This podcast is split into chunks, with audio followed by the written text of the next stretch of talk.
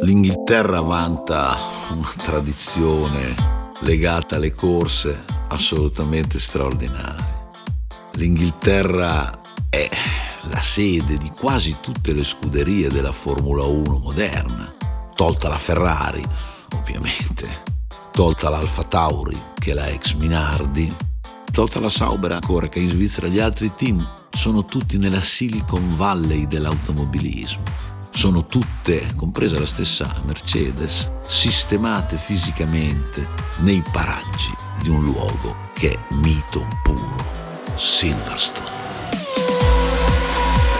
Profondo Rosso, le leggende della Formula 1 raccontate da Leo Turrini, un podcast di Quotidiano Nazionale.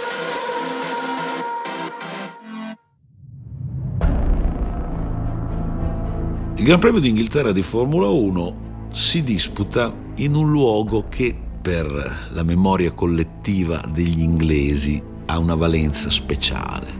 Nei giorni più cupi della seconda guerra mondiale, infatti, proprio nella radura di Silverstone c'era la base degli aerei della RAF, quei velivoli che dovevano combattere ogni giorno, ogni notte, la battaglia dei cieli contro gli aerei della Germania nazista.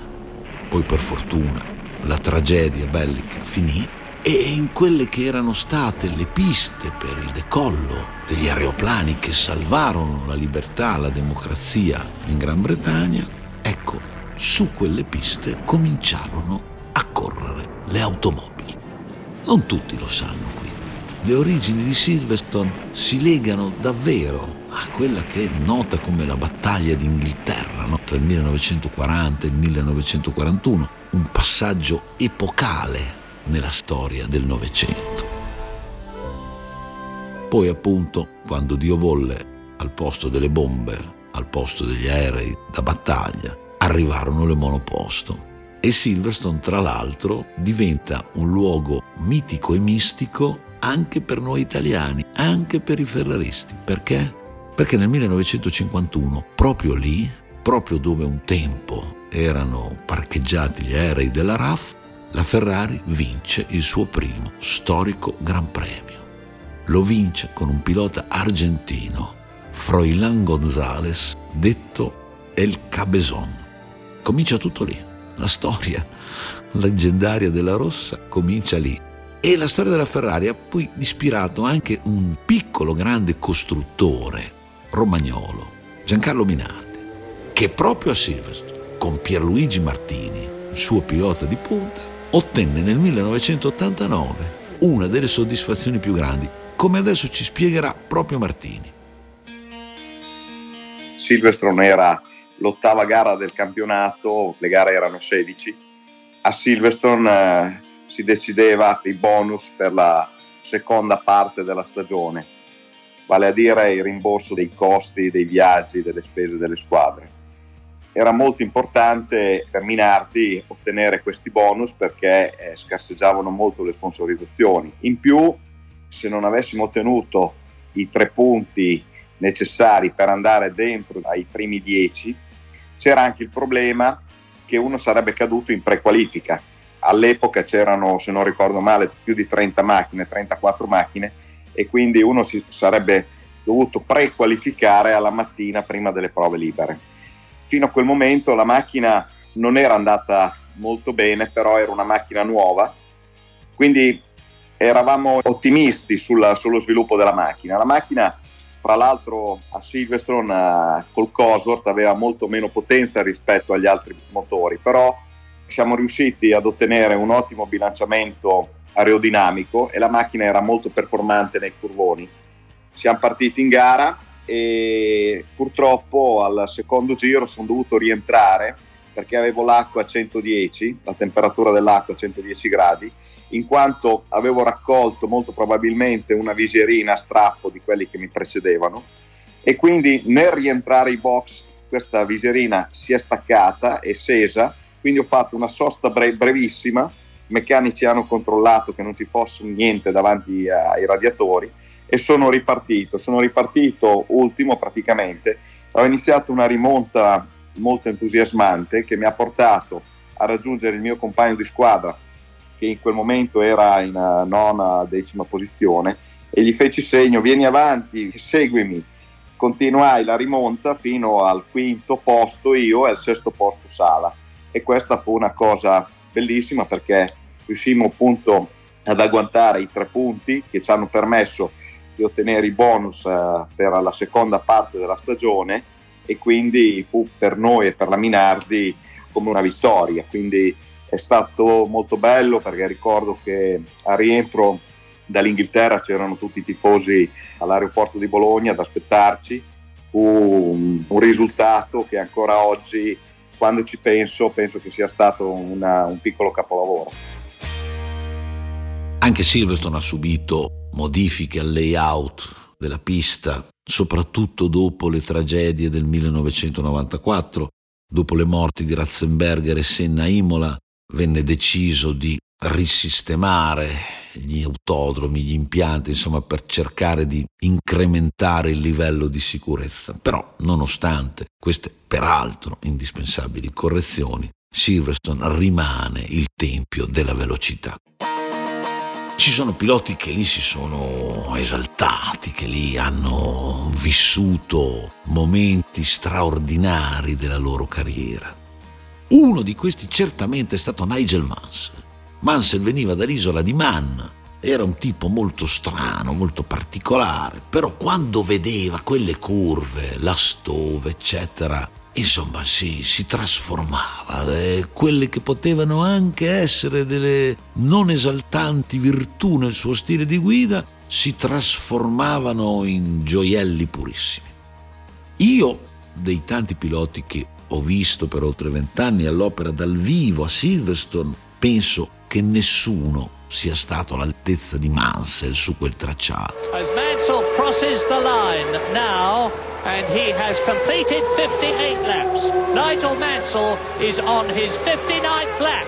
The crowd know it. You can see a ripple of movement around the circuit as the Union Jacks wave. Mansell is almost home to victory. Però è molto più qualificata della mia l'opinione di chi a Silverstone ci ha corso e come ci ha raccontato ha anche conquistato uno storico quinto posto con la Minardi nel 1989 l'opinione, dico, di Pierluigi Martini. Mansell, il leone, era veramente il leone di Silverstone. Quando era in giornata era, era imbattibile, era scatenato. Quando si presentava a Silverstone eh, c'era giusto Senna che poteva contrastarlo, ma per gli altri non c'era niente da fare.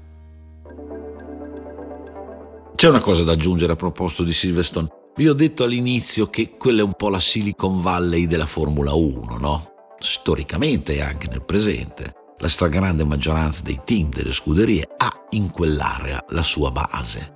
Chiediamoci perché, come mai? Perché proprio la, la, zona di Silverstone? Perché lì e non altrove, magari in Galles o in Scozia o, o persino addirittura nell'Irlanda del Nord?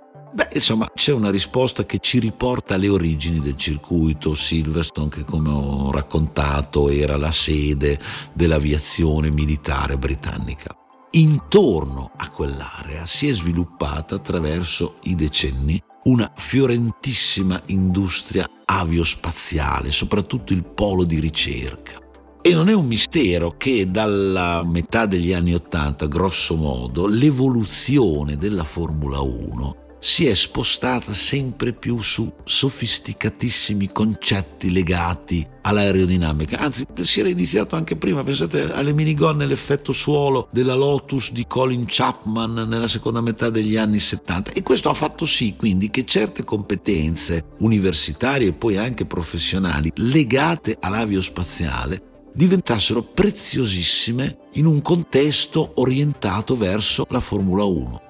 E quando si è cominciato a dire ma una monoposto di Formula 1 è come un aereo rovesciato che deve stare attaccato sull'asfalto, ecco, lì fatalmente, inevitabilmente, un'area come quella di Silverstone è diventato detto la Silicon Valley della Formula 1. E contro queste competenze, contro questa cultura, l'Italia ha sempre continuato ad opporre, lo sta facendo anche ora, la suggestione della Ferrari. E anche qui è un cerchio che si chiude, perché lo abbiamo ricordato all'inizio, la leggenda vincente della Ferrari, io penso non sia un caso. Comincia proprio a Silverstone con Froilan Gonzalez. Ed è forse questa anche una speranza da proiettare sul futuro, perché lo sappiamo, nel 2022 la Formula 1 cambierà pelle, cambierà DNA, ci saranno regole nuove e quindi insomma l'auspicio è che i nostri ingegneri, gli ingegneri italiani, i tecnici che escono dalle nostre università e che poi si dedicano alle macchine da Gran Premio, si dimostrino non solo all'altezza, ma più bravi dei loro colleghi della Silicon Valley chiamata Silverstone. L'ultimo frammento di memoria, figlio di Silverstone, figlio del campione d'Inghilterra, è un particolare, un dettaglio, chiamatelo come volete, che però vale a testimonianza di quanto per i britannici quel Gran Premio, quella corsa, rappresenti qualcosa di speciale. Eravamo a metà degli anni 90, io ero nel paddock dietro i box e all'improvviso ebbi la sensazione di aver esagerato con il whisky, anche se non era vero, perché mi trovai di fronte Lady Diana. Persino lei, che era la donna più popolare del pianeta, che era al centro già naturalmente di tanti pettegolezzi, di tanti gossip, non aveva resistito. Si era presa una domenica libera per poter partecipare dal vivo alla grande emozione di un gran premio nel luogo mito chiamato Silverstone.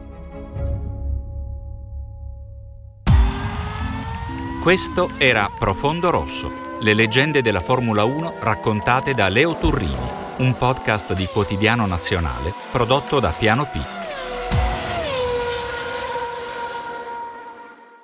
Puoi ascoltare Profondo Rosso su quotidiano.net slash podcast e in tutte le app gratuite per i podcast. Iscriviti alla serie per ricevere la notifica dell'uscita di un nuovo episodio e per impostare anche il download automatico.